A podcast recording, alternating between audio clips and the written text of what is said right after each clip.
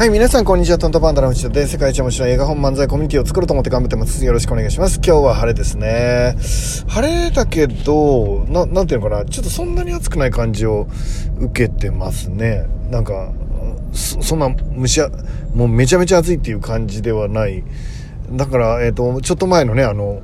えーと、死ぬほど暑い時期とはちょっと違うのかなという感じがします体調も僕だいぶ戻ってきまして食欲もだいぶ戻ってきたのでまあリバウンドしないようにねえっ、ー、とあのちょっと体調悪くしてげっそり痩せたんですけどまああのなんかいいことっつったらそういうことだと思うのででこの痩せたのをそのままね一気に頑張ってこうえーと、リバウンドしないようにしなきゃいけないなっていうのが、まあ一つ目標ですかね。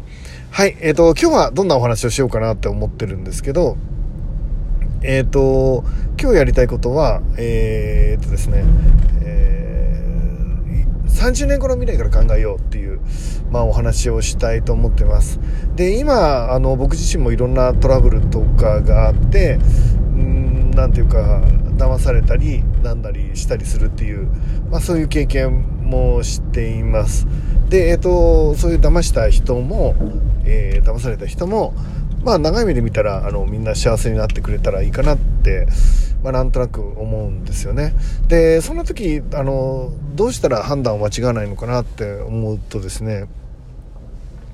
なんかあのちょっと先を見ながらえー、30年後を見た時に今、えーと、どんな正しい判断をしてるかなっていう感覚を持つと、えー、いろいろ判断が間違わないのかなと思ったりします、えーと、短期的にやろうとすると誰かを誰かに何かをさせようとしたり誰かの考えを変えようとしたり、えー、まあするわけなんですけど人の、えーと動き自体はね、まあ、あのすぐ変えられるかもしれないけど心っていうのは、まあ、そんなに変えられないと思うんですよね、えーと、簡単には変えられないと思うんですよ。で納得するっていうのもとっても難しいし、えー、長い時間をかけてそういうのはやっていくと思うんですけど、えーと、短期的に何か、えー、いい方向へ向かわそうと思って努力しすぎるとうんまあ、いわゆるちょっといろんなところでね、え長期的に見たらえー、いろいろ問題が発生したりするっていうことをよく感じています例えば子育てにおいても、えーと、イライラしてるから、えー、彼は怒鳴っているのか、えーと、40年後の未来のためにえーと、彼自分の息子をね、えー、と怒っているのかってだいぶ違うと思うんですよね。えー、と何かをさせようとするのか、えー、ちゃんとなんていうか全体を抱きしめるっていうかですね、えー、ちょっと愛するっていうんですか、えー、そういう気持ちの中で40年後こうなるために、えー、これをしようかとか。で時系列のスパンが長くなると待てるようになるんですよね。じゃあこれこの取り組みは10年かけてじっくりやっていこうかみたいな感じになったら今大急ぎでっていうことがなくなるのでまあ、えーと、心を捻挫すしないで済むようなアプローチができたりするのかなって思ったりします。子供に当たる時もそうだしうん例えば、えー、目の前に、えーと、あなたを騙した人がいてね騙したお金を奪った人がいるとしたらその時、えーと、その人にどんな対応を取るかって言ったらお金を返させるっていうことなんですけどそのお金を返させるのにねえーと強制力を使ったりあるいはなんか暴力を使ったり、ね、まあいろいろあると思うんですけど、まあいろいろんなものを使ったりして、まあ、返してもらうように努力することになるとは思うんですけど、その中で、えっと、短期的にお金を返してもらう、えー、お金のない人が何かのトラブルで大切なあなたから、えーと、お金を取らなきゃいけなかったわけなんですがその、えーとお金を取らなきゃいけなかった人の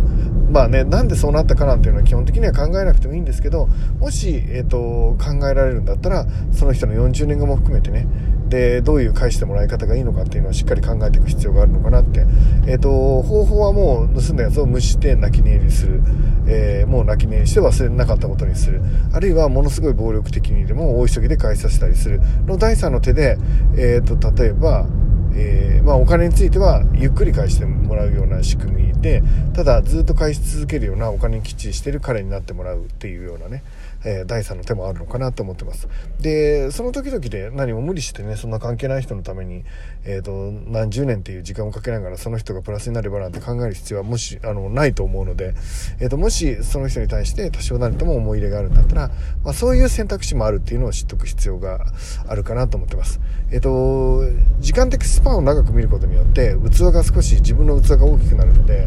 えーと、その器の範囲な範囲内でね人って判断することになるんだけど、えーと、いくつか選択肢もね増えていくんじゃないかなって思ってます。時間っていう軸で選択肢は結構増えていくんじゃないかなと思うんですよね。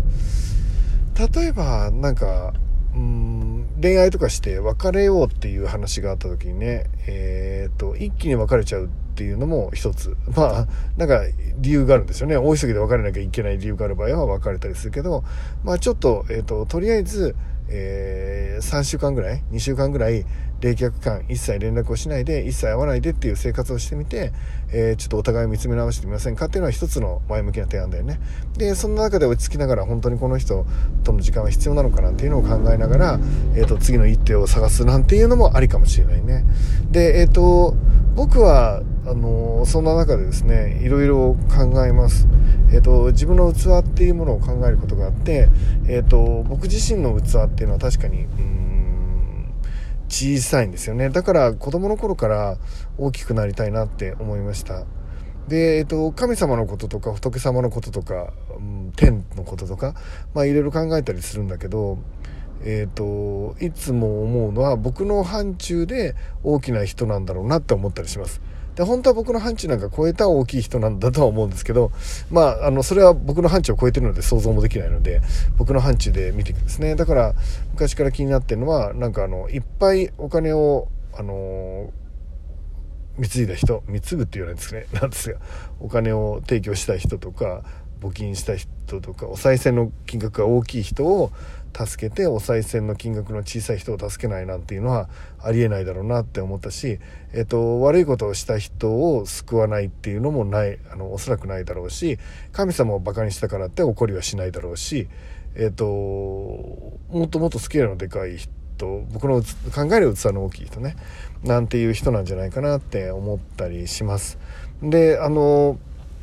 何がその器の大きさなんていうのはあの実際わかんないしわかんないですけど僕の考える大きい人っていうのがきっと神様とかでで僕も、えーと、そういう人になりたいと思ってます。えっ、ー、と今現在考える器の大きい人になりたいと思ってる例えば変遷で言ったらあの昔で言ったら、えー、たくさんの人のありがとうを集めるような人に、えー、なりたいなんていうのがあったとしますよね。えーと、いろんな人にあの喜んでもらえるようなことをしてありがとうを集めていきたいなんていうのも一つあるかもしれないし、えーと、でもあの時代が変わって僕が成長する中でありがとう欲しがる自体がちょっと小さいなっていう。何もしなくても喜んでもらえるようなこと、えー、例えば花は、えー誰かに喜んでもらうために咲いてるわけじゃないけど結果的に人を幸せにしてたりするなんていう、えー、つまり自然なような自然体ですでに誰かの役に立ってるような自分が一番でかいんじゃないかなとか、えー、考えたりするんですよね。でその時々の自分の知識や経験や、まあ、価値観や想像力なんていうものでその器の大きさって変わってくるのかななんて思ってます。で僕は、えー、まあ基本的には大きい人になりたいなって思っています。大きい人になることによって、えーと、自分が自分のことをどんどん好きになれるし自信を持って行動もできるようになるしって思ってるのね、えーと、だからそんな自分になれたらいいなって思っています、